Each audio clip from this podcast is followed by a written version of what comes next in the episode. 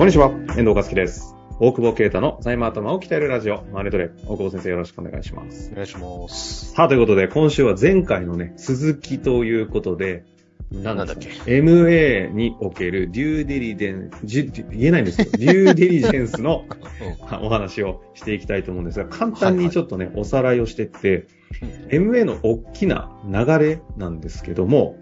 まずどういう順番でいけばいいのかな？いわゆるその契約 FA がそれぞれつくわけですよね。売り手買い手に。で、そこから条件整理が始まって、企業価値とかこうスキームの整理とかをしていった後に今度ここに基本合意。いわゆる結婚でいうお見合いに近いんですか？トップ面談ね。トップ面談。面談があって、あまさにお見合いですよね。トップ面談がこう、うんあって、ある程度お互いが、その条件もなんとなくこう、大枠が分かっている中で、じゃあ、あなたのところに売ろう買おうという話になってって、ここから、じゃあ、時に具体的な、かなりこう、専門家が入っていく調査が入るのが、この DD、デューデリジェンス。うんうん情報開示とか資金調達とかいろんな話を全部整理していくと。っていうのが終わって、じゃあってなったら、今度ここで、えデリバリーといわゆるその最終契約に行くと。いうことになっていく、この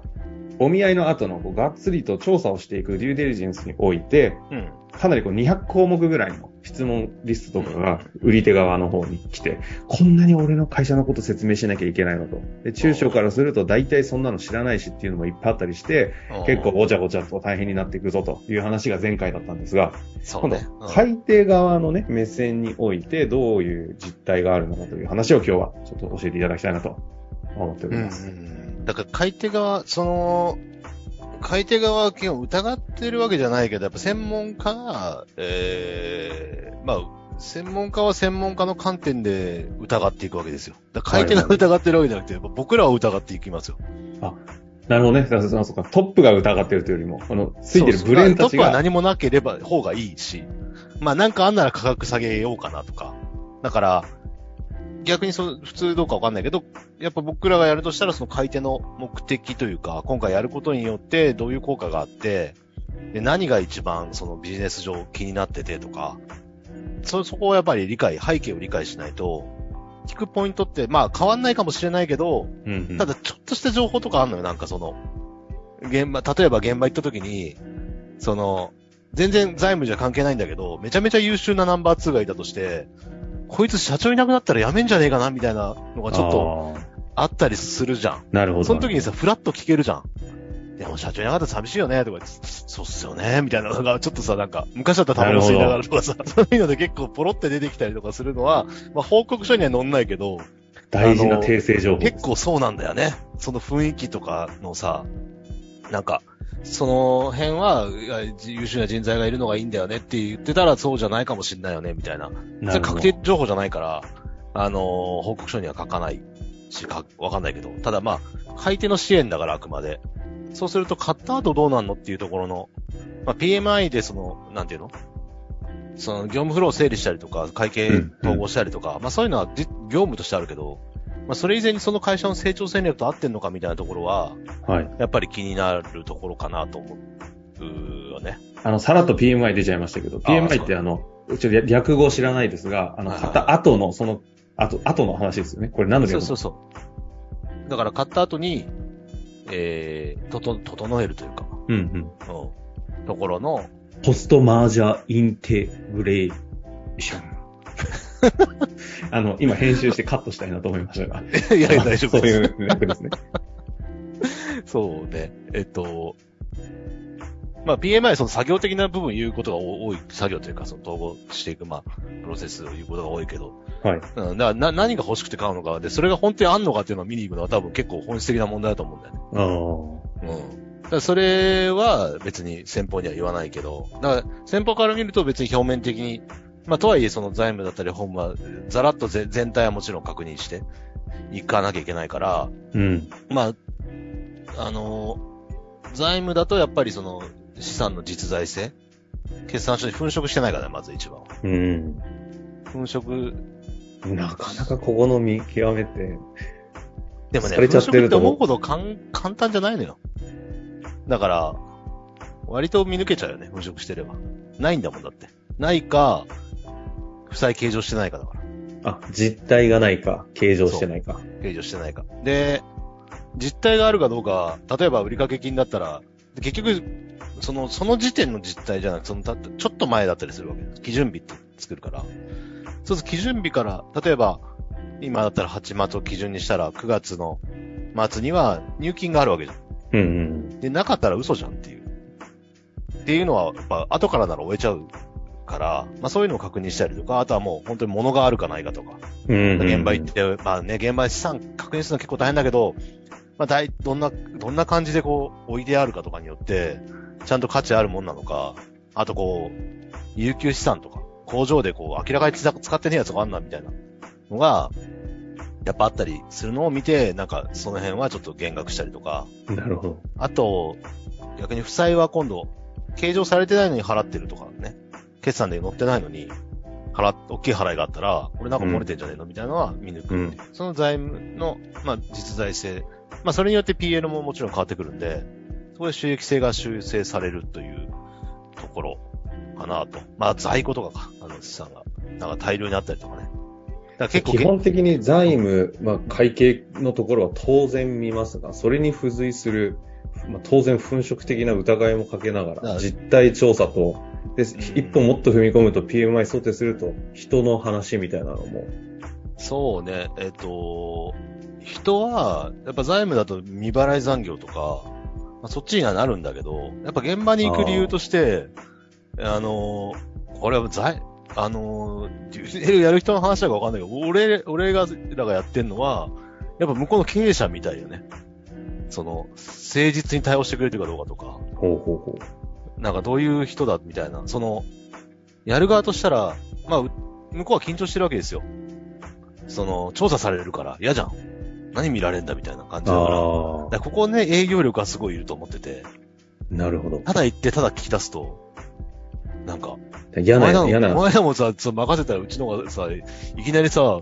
去年と一昨年売り上げ下がってるんですけど、なんでですかって聞き出してさ、お前そんな嫌なこと今聞くなよ、初めにこのクソガキと思って。それ後にそっと聞けよ、みたいなさ、なんか、しかもコロナだろ、みたいなさ、あの、ま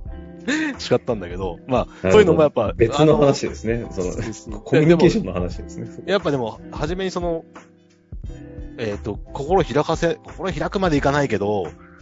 ちょっとその、あ、こいつらに話しても大丈夫だな、みたいな雰囲気作りとか、っていうのは結構、なかなかね、大変なところで、うんえ専門家あんまやんないかもしれないけど、結構俺らは大事にしてて、そう社長の結構本音とか出てくるから、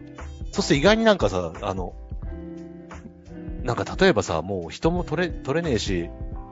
こっから先やっても未来ないんだよね、みたいなことをポロッと言ったりする人もいたらさ、買い手がさ、それ手当てできるのって話がこっちは持っていけるわけじゃん。はいはいはい。うちはだからその採用力があってとか。だからそこはできないのはできますよ。だったら買うべきだけど、そうじゃなくて別に同じ、また、おなんだ、あの、ね、あのトラバイに乗せてみたいな。同じことやったら絶対来ないわけだから。うん。だから給与上げれば来るって言うなら、上げた資産できますかって話だし、だから収益の改善がどうするかみたいな話。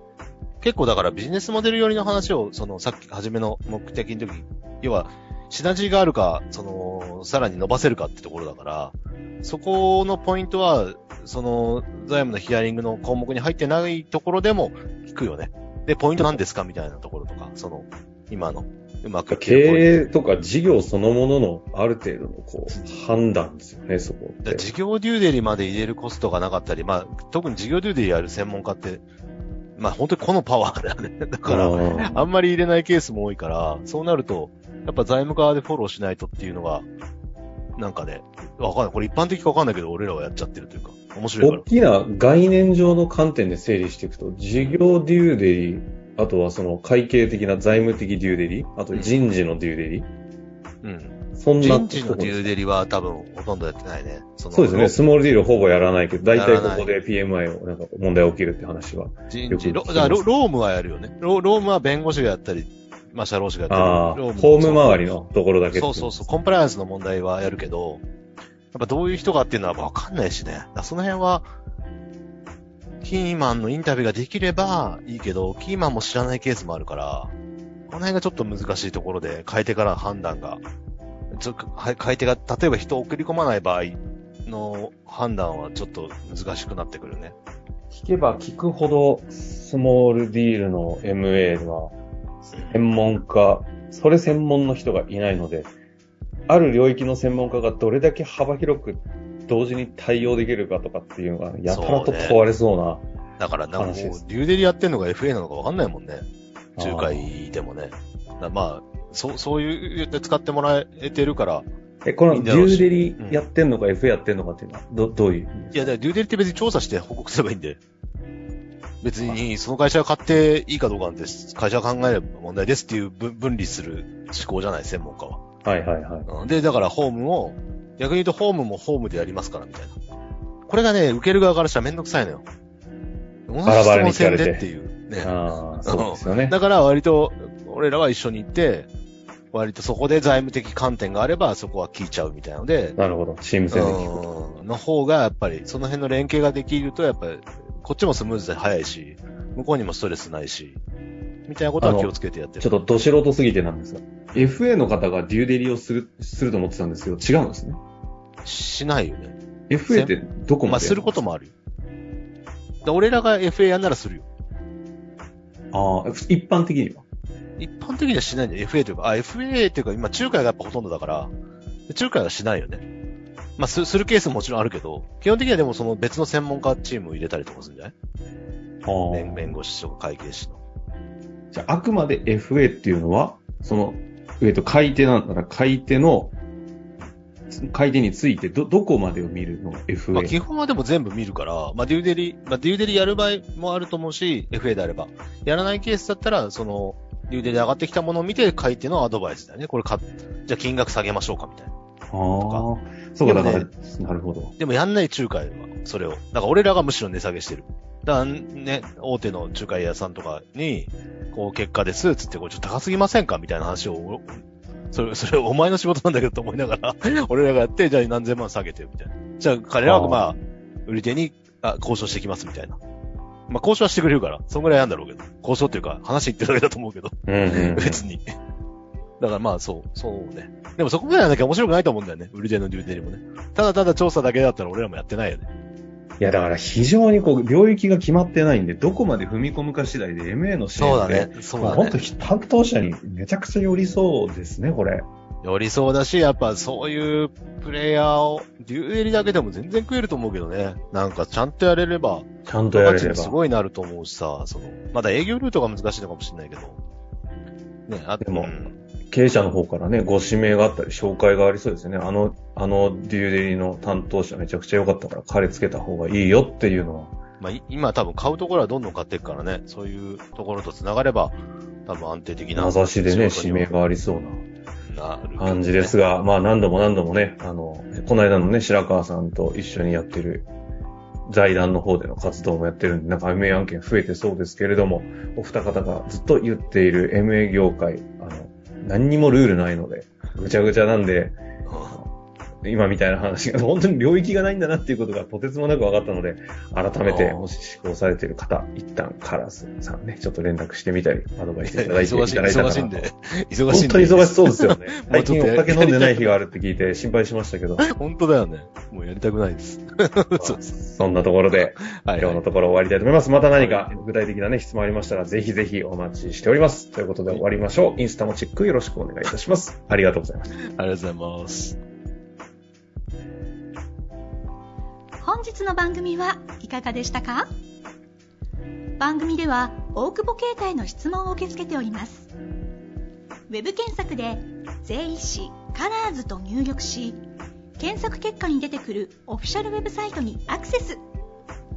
その中のポッドキャストのバナーから質問フォームにご入力ください。